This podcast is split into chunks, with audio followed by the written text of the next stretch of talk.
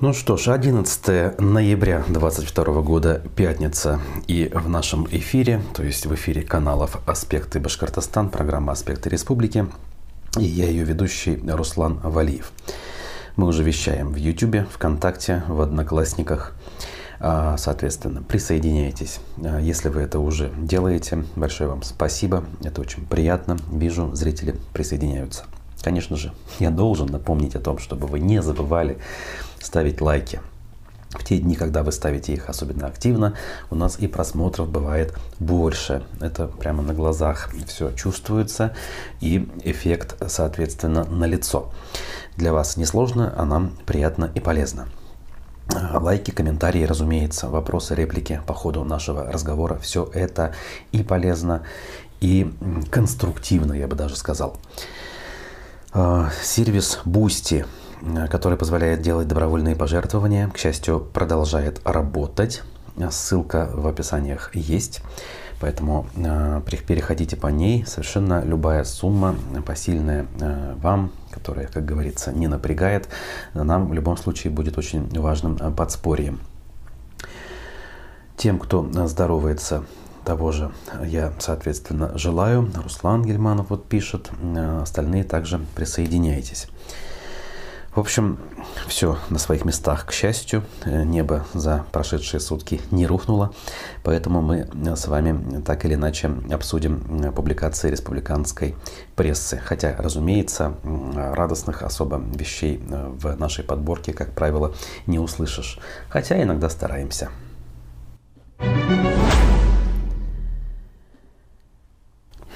Ну, как же обойти эту тему, да, которая даже вчера в некоторых федеральных СМИ была замечена.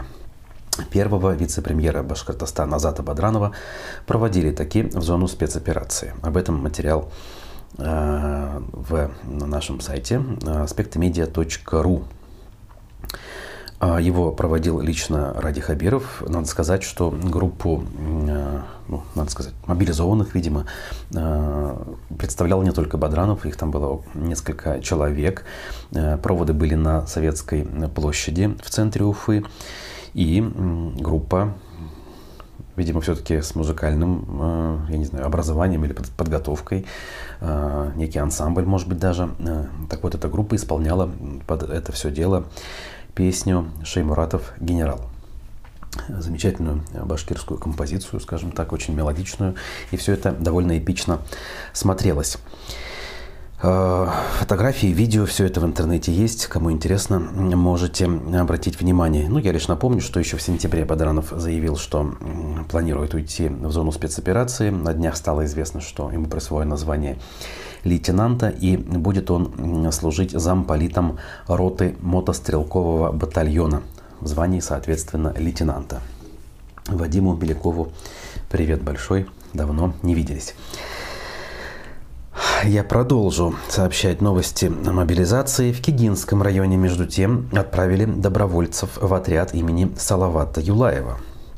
Попрощались с ним, получается, в ночь на четверг. Об этом сообщила глава администрации района Зухра Гордиенко. И дальше довольно эпичный текст. Ночь. Районный дом культуры. Автобус. Негромко звучит прощание славянки. Реальность, которую год назад трудно было даже представить. «Провожаем добровольцев в отряд имени Салавата Юлаева», написала она и объяснила, почему добровольцев провожают у районного дома культуры. «Потому что его руководитель среди них», сообщила она, то есть руководитель Дома культуры. Вот, кстати, в отличие от совершенно казенных текстов, которые зачастую публикуют большинство глав муниципалитетов, в этом тексте есть какая-то осмысленность, какая-то душевность, знаете ли. И даже закрадывается подозрение, что о чем-то, скажем так, Зухра Гордиенко догадывается. Особенно это видно из фразы, что год назад это было трудно даже представить. В эту фразу, как говорится, смысл можно совершенно разный вкладывать. Может быть, я, конечно, ищу то, чего нет, но все-таки я сравниваю с тем огромным количеством цитат глав администрации и других чиновников, которые мы берем в публикации о мобилизации, либо даже о похоронах тех или иных жителей республики. Зачастую это исключительные казенные штампы о том, что помним, любим там, и так далее, и так далее. Осталось лишь добавить, что батальон имени Салавата Юлаева – это был последний батальон, ну, по крайней мере, на данный момент из тех, что в Башкирии решили сформировать. Значит, во второй половине октября о его формировании заявил участник боевых действий на Северном Кавказе Артур Юмагужин. Тогда же он заявил, что уже поступило около 700 заявлений о вступлении в этот самый батальон. Ну, здесь я, наверное, все-таки скажу как есть, в смысле как думаю, все-таки хочется верить, что большинство тех, кто уходят в том или ином составе, все-таки вернутся живыми. Ну, а жители Уфы не всегда, скажем так, исключительно позитивно оценивают все то, что сейчас происходит. Не только в прямом смысле, там, мобилизацию или военные действия, а атрибутику, которая вокруг этого так или иначе неизбежно демонстрируется, или в данном случае не демонстрируется, а включается, видимо, с помощью каких-то аудиоустройств. Уфимцы пожаловались на исправительную колонию из-за громких патриотических песен. Значит, телеканал ЮТВ об этом сообщил. Речь о том, что из-за стен исправительной колонии номер 13 в Черниковке эта самая громкая музыка звучит. В комментариях на странице главы Башкирии появилось несколько жалоб на то, что колония включает гимны республики и страны и другие патриотические композиции. При этом музыка играет постоянно и на полной громкости, лишая жителей соседних домов комфортной жизни и даже сна. Вот тена. Ранее мы их еле слышали, не напрягало. Но вот с октября это превращается в психическую атаку. Слушайте, ну здесь же статьи есть, здесь же целый ряд статей против этих жителей можно применить, я не знаю, там, дискредитация власти, вооруженных сил, я не знаю, государственных символов, все подряд, тут можно лет на 20 уйти. Значит, в 6 утра ежедневно сначала играют гимны, прощание славянки по кругу минимум 30 минут, без перерыва, все это включая выходные и каникулы. Громкость просто зашкаливает, рассказала Елена Усанова. Следующее сообщение. Каждое утро в 6:00 мы слушаем гимны и марш славянки, доносящиеся с колонии 13. Пожаловалась другая уфимка Бекметова. Совершенно непонятно, зачем так громко включать. Чтобы разбудить весь район? Ну а как же? Ну а как же не разбудить? А патриотизм? А вы что, не поддерживаете наших военнослужащих, дорогие уфимцы? Слушайте. В общем-то, я думаю, что время такое, что и круглосуточно могут включать, и вы на это ничего не посмеете возразить. Ну, точнее, может быть, посмеете, конечно, но долго это вряд ли будет продолжаться. Руслан тут пишет, что это по Оруэллу. Да, абсолютно согласен.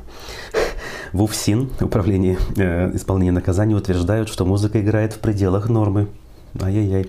Радиовещание в учреждениях ФСИН России по РБ осуществляется в соответствии с требованиями законодательства, ответили изданию Уфа-1 в пресс-службе. Так, в соответствии со статьей 94 Уголовно-исполнительного кодекса России, осужденным разрешается прослушивание радиопередач в свободные от работы часы, кроме времени, отведенного распорядком для ночного отдыха. При этом допустимый уровень шума не превышается. Ну, то есть, извините меня, от отбоя до подъема ничего они не включают, а все остальное время, пожалуйста. Соответственно, видимо, гражданам тоже нужно к соответствующему распорядку дня, к режиму приспосабливаться. Тем более, что в стране и так уже, в общем-то, режим, уже во всех смыслах этого слова, да? И смех, и грех. И действительно, это все по Оруэллу. И... это только, наверное, цветочки на самом деле. Тем временем чиновники тоже, видимо, что-то подозревают, поэтому администрация Уфы утвердила положение о создании резервов в случае чрезвычайных ситуаций. Глава администрации Ратмир Мавлиев, пишет «Коммерсант», утвердил положение о создании резервов материальных ресурсов для ликвидации чрезвычайных ситуаций природного и техногенного характера. Угу. Руководителям организации рекомендовано создать соответствующие резервы. Соответствующее постановление было, оказывается, аж от 2015 года, так вот оно уже признано недействительным. В новом документе, который опубликован, сообщается, что резервы включают продовольствие, пищевое сырье, медикаменты, транспортные средства, средства связи, стройматериалы, топливо, средства индивидуальной защиты. В случае локальных ЧС их объемов должно хватить для обеспечения не менее 10 человек в течение недели. Ага. Как-то не густо, да? Небольшое количество людей планируется спасать в Уфе, по мнению, по крайней мере, мэрии, в случае ЧС или каких-либо техногенных катастроф. В общем, каждый должен рассчитывать на себя и так или иначе предусматривать пути отступления, так сказать. Так, тем временем обозреватель Пруфов, соответственно, аналитический материал публикует. Рамиль Рахматов, его зовут, мы его прекрасно знаем, под следующим заголовком. Подарок Хабирова для Казани? Задается он вопросом. И дальше утверждение идет. Мобилизованные башкиры жалуются, что их причисляют к Татарстану. Значит, Пруфы, получив запись от разных источников, решили проверить распространяемую информацию. Предварительный результат, к сожалению, говорит о том, что как минимум часть информации оказалась достоверной.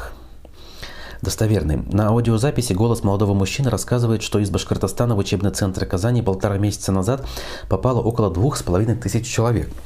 Часть из них уже 2 недели находится в Ростовской области, на границе с Донбассом, в ожидании отправки в зону ВСО. Однако большинство из них не получили ни рубля положенных средств. Если кто-то из нас работал на крупных предприятиях, то еще надеется, что они помогут семьям. Предприятия, то есть. Но большинство работало на частников, остались кредиты и ипотеки. А тут ни рубля, семьи остаются голодными. Далее мужчина рассказывает, что причиной невыплат является то, что оказалось, будто они никому не принадлежат. Вот, интересно. Мы говорим с командованием дивизии, но те толком не знают, что делать. По их данным, мобилизованные из Башкортостана как будто числятся призывом из Татарстана. И там нас должны были вести по всем базам. Я не понимаю, как такое могло случиться. Или Радий Хабиров нас подарил Татарстану, где не могут выполнить план по мобилизации, задается вопросом данный военнослужащий. Отдельно мужчина отметил, что по просьбе и брони УГМК соседние военные комиссариаты не мобилизуют и возвращают горняков. Он приводит пример гайского комбината в Оренбургской области. А вот военком в Сибае и Хайбулинском районе Башкирии Забиров якобы отказался поступать аналогичным образом. Отметим, что господин Забиров отказывается общаться с прессой, уже пишет Рамиль Рахматов. А источники утверждают, что на Учеринском ГОКе УГМК отстояла своих горняков. Ну, то есть человеческий фактор, да, где-то руководство способно на то, чтобы отстоять, а где-то рады взять под козырек, бежать впереди паровоза для того, чтобы как можно быстрее выполнить план. Кстати, слышал я уже об этих вещах и о тех, и о других. То есть где-то руководство предприятия стоит горой за своих сотрудников, хотя изначально в первый же день мобилизации, когда собирали руководство крупных предприятий в администрациях, в Уфе, в частности, в районах, в общем-то, сразу раздали разнарядочку директорам. Типа, давайте, вот вам с вас 20, с вас 30 человек, и тогда мы не будем никого заморачивать, никому повестки слать не будем, просто вы сами план выполните и все. С теми, с кем удалось пообщаться, как правило, данное пожелание, назовем его так мягко, не выполнили. Значит, дальше продолжаю цитировать Рахматова.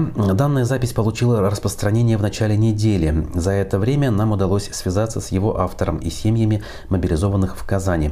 Часть информации подтвердилась, а часть имеет несколько иной контекст. В общем, противоречивая, значит, здесь информация в этом смысле дается, но я в очередной раз свою мысль повторю, что я не понимаю, почему губернаторы должны так или иначе отвечать в любой степени за данное мероприятие, и уж тем более за обеспечение призывников, мобилизованных, прошу прощения.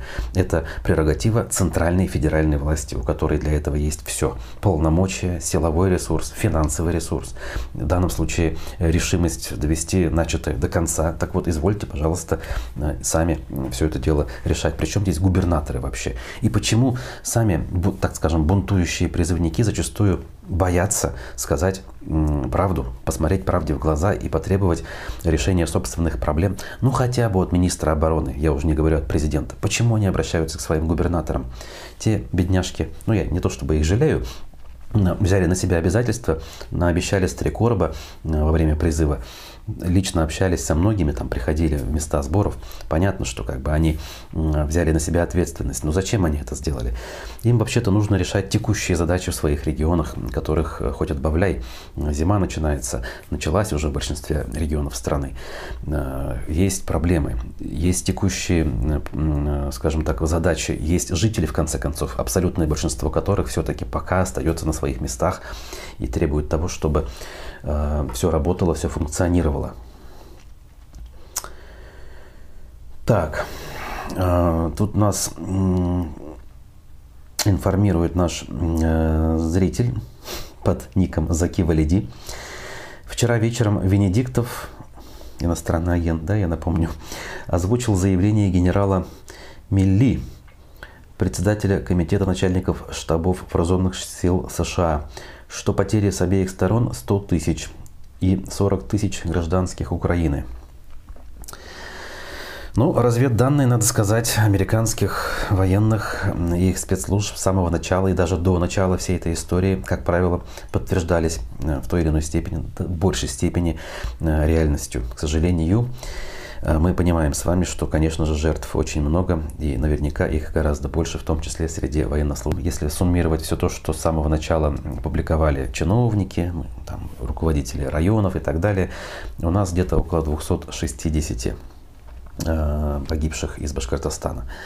Это уже приближает нас к статистике Афганистана, где за 10 лет чуть более 300 человек было похоронено. Учитывая гласность, которая возникла в середине афганской кампании и уж тем более была полностью распространена в Советском Союзе к 1989 году, тем цифрам почему-то хочется верить. И даже если верить нынешним цифрам, то они уже, мягко говоря, печальны. Так, ну давайте так, у нас 17 минут позади, опять же сделаем небольшую паузу, уже по традиции. Вчера в гостях был один из наших любимых гостей, экономист Всеволод Спивак. Пообщался он в программе «Аспекты мнений» с Дмитрием Колпаковым. Фрагмент данной программы послушаем, и через несколько минут я к вам вернусь, чтобы еще несколько прелюбопытнейших, не побоюсь этого слова, новостей прочитать. К концу недели, как правило, интересного набирается куда больше, чем, скажем, за выходные набирается к понедельнику. Башкирия планирует увеличить, и все социальные обязательства у него будут выполнены, все, что начинает строиться, все достроится. С бюджетом развития вы, кстати, вот согласны? Бюджет, который сейчас обсуждается, и в доходной, и в расходной части, его параметры немножко ниже, чем те, что ожидаются по итогам 2022 года. А бюджет развития, наверное, нет. По-моему, там немножко растет доля расходов на экономику. И, по-моему, дефицитный он еще. А бюджет дефицитный, если не ошибаюсь, на 2, ну, вернее, проект бюджета дефицита на 14,5 миллиардов, да. Поэтому мне трудно назвать его бюджетом развития. Более правильно, более избито, банально, но тем не менее правильно, это формулировка социально ориентированного бюджет. Почему она избита банально? Потому что у нас бюджет большинства регионов социально ориентирован не потому, что это осознанный выбор депутатов или правительства, а потому, что у них просто других возможностей нету. У них есть обязанности в социальной сфере, образования, здравоохранения. И когда они даже минимальных исполняют, получается, что большая часть бюджета расходуется по этим статьям. Не, ну мы видим, что сейчас заложено уже там, на 10%, что я читал, расходы на детей-сирот, и все это вкладывает сюда. Бюджет становится более социальным и более как бы обвешенным долгами, соответственно. Уровень накопленного долга, конечно, растет. Я бы, может быть, уже начал волноваться о темпах роста, потому что еще несколько лет назад это было условно там 9, 10, 8 миллиардов рублей. Сейчас, если бюджет там 2023 год будет исполнен так, как отражено в прогнозе, то эта сумма приблизится к 50 миллиардам рублей, достигнет, если не ошибаюсь, 31, по-моему, процент от собственных налогов и налогов дохода бюджета. То есть пока этот не тревожащая статика, 31%, но динамика, наверное, уже такова, что пора обращать на это внимание. А как вы думаете, что в первую очередь пострадает сейчас? РАИП, наверное, затронут? Что вычеркнут, чтобы сэкономить? Нет необходимости на чем-то глобально экономить, изменять структуру бюджета. Но когда мы говорим, что бюджет немножко ниже в номинальном величине, мы должны не забывать, что у нас инфляция по этому году будет, может быть, 12, может быть, 14%. Да? И, соответственно, если мы перейдем бюджет 2023 года из номинальных значений в его реальную покупательную способность, то она будет практически там, на 12-13% ниже. Меня тревожит, где есть экономия бюджета, на чем пытаются экономить. Экономить пытаются на здравоохранение. Меня все это удивляет. Меня в прошлом году очень сильно это удивляло. С учетом того... А вам, извините, прерву, вам скажут, что мы в пандемию очень много вложились. Да, и это говорили и в прошлом, позапрошлом году, потому что бюджеты прошлого года на здравоохранение был меньше, чем в этом и прошлом году. Был меньше, чем в 2020 году. Но достаточно ли было даже пандемийного бюджета для того, чтобы привести здравоохранение, систему здравоохранения в то состояние, на которое мы, кажется, хотим рассчитывать? Я скажу, что нет.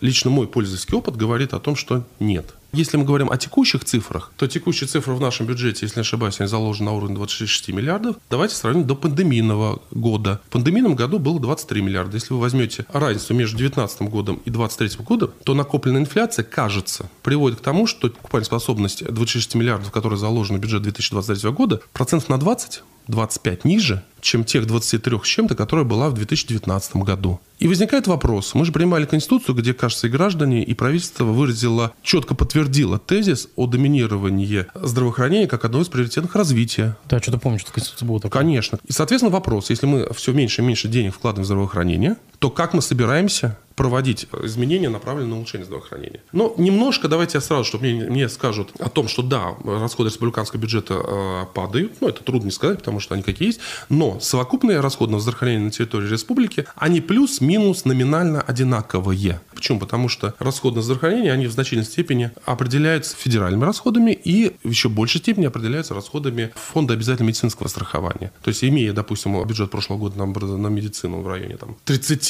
с небольшим миллиардов, ну, этого года 30 миллиардов, общие совокупные расходы на медицину в Башкирии будут колебаться где-то в районе 100 миллиардов. Но при этом номинально, с учетом инфляции, расходы падают однозначно. Всеволод Спивак был гостем программы «Аспекты мнений вчера».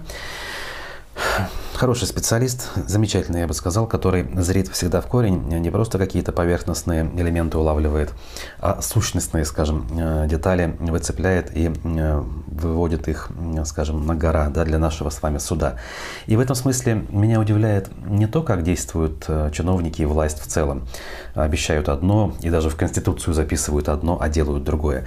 А удивляет то, как абсолютное большинство наших сограждан не обращает на это внимания, не видит противоречий в словах и действиях, а иногда, даже почему иногда, часто в словах даже, условно говоря, в словах, которые сказаны неделю назад и сегодня, зачастую бывают совершенно противоположные утверждения. И всех все устраивает при этом. Поэтому, соответственно, и вывод, к сожалению, в этом смысле печально напрашивается, что все происходящее заслуженно и иначе и быть, соответственно, не могло. Ну да ладно, на эту тему можно отдельно, как говорится, рассуждать в рамках, видимо, какого-то отдельного эфира и проекта. А пока мы будем двигаться дальше. Вот, кстати, комментарий. Урбан Саваджер зовут, ну или, по крайней мере, ник такой у нашего зрителя. Важен не объем кредитов, а их стоимость. Федеральные дешевые кредиты успешно гасятся инфляцией, утверждает он. Да, вот я, имея, как говорится, вот собственный багаж, могу согласиться с этим утверждением. Понятно, что, скажем так, всю картину данное утверждение не описывает, но и оно и не претендует, да, на это. Да, согласен. Окей. Тем временем у нас чиновники отчитываются, что в вузы Башкирии в текущем году поступило аж в 2 раза больше иностранных абитуриентов, чем в 2021. Дайте я угадаю, почему так произошло. Наверное, потому что своих абитуриентов просто-напросто меньше стало, да? А еще и многие уехали поступать в другие места, соответственно, у нас довольно много вакантных, в том числе бюджетных мест осталось. Причем, если мы говорим про иностранцев, то наверняка это иностранцы из стран довольно-таки близких географически и ментально к нам. Значит, всего 7,5 тысяч абитуриентов, значит, поступило из ближнего и дальнего зарубежья. О, это вот так много, да? Об этом сообщил Айбулат Хажин, министр образования. Он назвал Год поистине уникальным по количеству студентов, которые поступили к нам из дальнего и ближнего зарубежья. В среднем, по информации Минобразования, в республике в вузы поступало в год порядка 3-3,5 тысяч иностранных граждан. В текущем году этот показатель вырос более чем в 2 раза. Чем это объясняется, Хажин не пояснил. Ну вот, зато я попытался со своей колокольни пояснить. Возможно, ошибаюсь, но сдается мне, что в ряде причин, наверное, и те, которые я озвучил, также присутствуют. Медиакорсеть сообщает нам, что Верховная Рада Украины планирует признать независимость граничащего с Башкирией региона. Зачем мне назвать вещи своими именами? Независимость Татарстана, соответственно. Значит, автора законопроекта о независимости Татарстана авторами стали, соответственно, 5 депутатов партии «Слуги народа». Тут их список приводится. Значит, депутаты Рады планируют потребовать признать государственный суверенитет и независимость Республики Татарстан. Как сообщает издание «Ин Казань», пояснительные записки к законопроекту и сам документ опубликованы до сих пор не были. Угу. Ранее Верховная Рада признала Чечню временно оккупированной Россией территорией. К слову, лидер запрещенного в Башкирии в России движения «Башкорт» Руслан Габбасов, значит, в открытом письме обратился к президенту Украины Зеленскому и призвал его инициировать рассмотрение Верховной Рады Украины проекта постановления о признании Республики Башкортостан оккупированной территорией. Понятно, что на сегодняшний день это все символические действия и шаги, но история нам подсказывает, что иногда подобные символические шаги и действия в конце концов приводят и вполне практическим результатам. Разумеется, что подобного рода высказывания, риторика на территории России буквально по каждому пункту может быть, соответственно, истолкована с точки зрения Уголовного кодекса. Это вот примерно, как я в начале эфира сегодня говорил, про женщин, жаловавшихся на громкую музыку. Да? Их жалобы очень легко можно подвести под Уголовный кодекс. Здесь то же самое. Но я могу сказать, что в любом случае жизнь всегда найдет дорогу, так скажем. Да? Вода пробьется сквозь камни. И в данном случае дискуссию эту прекратить при всем желании не получится. Даже если эта дискуссия проходит и будет проходить в обозримом будущем за пределами нашей страны. Как уже бывало, кстати говоря, опять же, в нашей собственной истории, не в принципе в мировой истории, а конкретно в истории нашей страны. Вспомним дедушку Ленина, хотя бы того же. Сенатор Ирек Ялалов напомнил о себе тем, что рассказал о своем конфликте с экс-главой Башкирии Рустемом Хамитовым.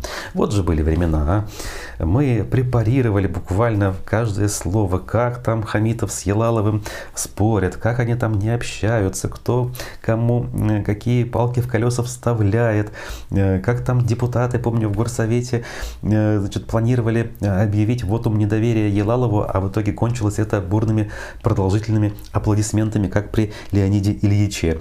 Это было в начале 18-го, по-моему, года, когда Ялалов отчитывался перед горсоветом о работе, проделанной за предыдущий год. Ой, наконец Искандер к нам присоединился. Доброго дня нам желает. Спасибо, Искандер, вам того же. Еще раз благодарю вас за то, что присоединились к нашим жертвователям на сервисе Boosty. Речь о чем в данном конкретном контексте? Значит, причиной конфликта, по словам Ялалова, послужил Бельский мост. Ну, я так скажу, видимо, одной из причин конфликта, который в 2018 году закрывали на ремонт. Тогда зимой впервые его закрыли во время морозов, опять же напомню. «Я пришел к главе республики и говорю, цитирую я Ирека Ялалова, подпишите, что вы разрешаете эксплуатировать мост. Он говорит, я не подпишу. Я говорю, поручите премьер-министру. Он опять, я не подпишу. А почему вы считаете, что если что-то рухнет, 50 человек пойдет в тюрьму? Понимание эксплуатации моста даже у высшего руководства такое. И хорошо, что в последнее время мы сломали эту ситуацию», приводит слова Ирека Ялалова телеканал ЮТВ. Немножко, конечно, скомканно получилось, но идея, видимо, такая, что не хотел брать на себя никакой ответственности Хамитов, в общем, перекладывал эту самую ответственность, но Ялалов, судя по контексту, опять-таки, взял эту ответственность на себя, не побоялся этого, и, соответственно, все шишки полетели в его сторону тогда. Ну, как говорится, хорошо все, что хорошо кончается. Несмотря на то, что через несколько месяцев Ялалов ушел в отставку, чувствует себя он, судя по всему, прекрасно в Совете Федерации. Хотя внимания, конечно, журналистов, я чувствую, не хватает. Тогда он был в центре просто-таки внимания, очень любили за ним охотиться коллеги. И мечтали просто-таки пообщаться в формате интервью, но, к сожалению, он тогда был чуть более закрыт, скажем так.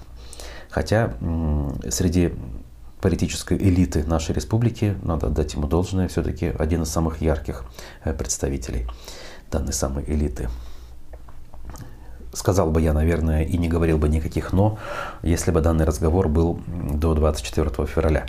После этой даты, когда в том числе и сенаторы, и все депутаты отдали голоса за все эти вещи, разумеется, очень сложно вот эти самые голоса отделять от предыдущей биографии данных политических деятелей. Так, по следам задержания и даже домашнего ареста замминистра транспорта Башкирии Жулькова, пруфы предполагают, что следующим для задержания после замминистра транспорта может стать экс-мэр Сибая. Значит, по одной из версий, компанией, с которой был заключен контракт, из-за которого Жулькова, кстати говоря, да, преследуют, значит, была компания «Инфодорстрой».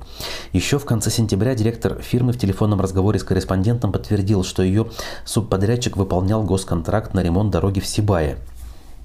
А мэром Сибая был, соответственно, Рустем Авзалов. И, как бы, наверное, логично предположить, что он, как бы, был как минимум в курсе тех событий и, соответственно, мог каким-то образом поучаствовать в этой сделке. Ну, логичное предположение. А я должен ответить Михаилу, который спрашивает, кто чистит вам чат. Пропадают реплики. Я сам с печалью за этим наблюдаю и предполагаю, что это люди сами удаляют собственные реплики. Не понимаю, зачем это делать. Если уж написали, как говорится, что-то, слово прозвучало, то оно не воробей, поэтому не нужно их удалять. Больше некому это делать, совершенно очевидно. Не знаю, если только не YouTube автоматически что-то удаляет, но я не видел, если честно, каких-либо сообщений, которые стоило бы по автоматическим признакам удалять. Поэтому, друзья, нет. Мы крайне, очень редко вообще что-либо чистим. Лишь абсолютно откровенные провокации, сопряженные с хамством, нецензурной лексикой и так далее. Все остальные мысли, даже если мы с ними не согласны, мы никогда их не трогаем. Такова наша позиция, она была всегда таковой. Хотя очень много критики, кстати, от некоторых людей, которые говорят, что надо бы чаще удалять ваши комментарии. Я в этом смысле придерживаюсь абсолютно таких, знаете, либеральных взглядов. Даже некоторых провокаторов считаю нужным выслушать. И из-за этого сам же страдаю на самом деле. Поэтому в этом уж кого-кого, а меня обвинять ни в коем случае нельзя. Так, Ялалова не уважаю очень. Хамитова рано ушли, пишет нам пользователь с ником Закива Реди, который, кстати говоря, судя по всему, свой комментарий предыдущий удалил. Зачем? В чем смысл, друзья? Не нужно этого делать. А насчет Хамитова что? Тут, я думаю, печалиться не стоит. Наверняка он сладострастно потирает ручки и сидит довольный, плюя в потолок, будучи счастливейшим человеком, который абсолютно вовремя ушел из власти, и все это дело ему не приходится разгребать, начиная с коронавируса и заканчивая тем, что сейчас происходит и еще будет происходить. Так, ну вот пруфы те же, претендуя на роль журналистов-расследователей, публикуют о том материал, чем же известен задержанный замминистра Жульков. Я не понимаю, если честно, в чем смысл такого пристального внимания каким-то, по сути, ну, рядовым чиновникам. Ну, понятно, у нас более серьезных крупных скандалов не происходит, поэтому журналисты исследуют, в общем-то, нормально. На основе открытых источников, социальных сетей, Инстаграма, запрещенного в России, они нашли ряд фотографий о том, как Жульков со своей семьей отдыхали в разных странах, публиковали снимки. Ну, в общем, нормально. Жена и дочь, к которым они обратились за комментариями по поводу ареста главы семейства, те отказались от комментариев. То есть вообще то, что люди не стесняются публиковать свои фотографии, это похвально, на мой взгляд. Вот, а то, что отказываются от комментариев, это большой минус, и это один из стереотипов, один из, знаете, столпов таких вот печальных, на котором держится наша общественная жизнь, к сожалению. В развитых странах, в хорошем смысле этого слова, родственники людей, попавших в ту или иную неприятную ситуацию, как правило, стараются общаться с прессой, понимая, что это как бы улучшает их репутацию в глазах общественности, а не играет против репутации.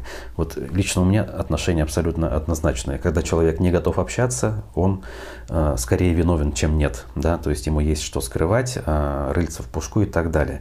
Когда человек, даже заведомо виновный, общается и пытается свою позицию озвучить, волей-неволей проникаешься к нему, если не симпатией, то хотя бы элементами доверия. И уже, ну, даже признавая в том, что он, например, в чем-то виновен, ты начинаешь искать, ну, какие-то предпосылки, а почему же он так поступил. То есть, ну, вот обстоятельства так сложились, да, то есть он не мог иначе. Вот так вот устроена, мне кажется, не только моя, собственно, психика, а у большинства людей, понятно, в той или иной степени, кто-то более доверчив, кто-то менее, но все-таки. Для того мы и работаем в журналистике, для того, чтобы пытаться налаживать вот эти мостики, диалоги между людьми и обычными, скажем, людьми и так называемыми селебрити, которые имеют, деятельность которых имеет общественно важное значение. Так. Громкую музыку из зоны «Приветствую» напомнит равнодушным о Руси сидящей Лилии Чанышевой.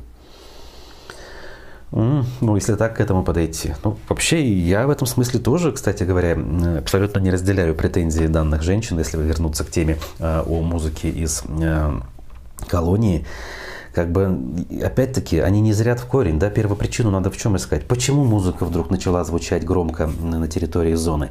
А потому что у нас сейчас происходит то, что происходит. Если бы ничего не происходило, никто бы сейчас патриотическую музыку там громко не включал. Поэтому задавайте, дорогие женщины, вопросы в другое место и по другому поводу.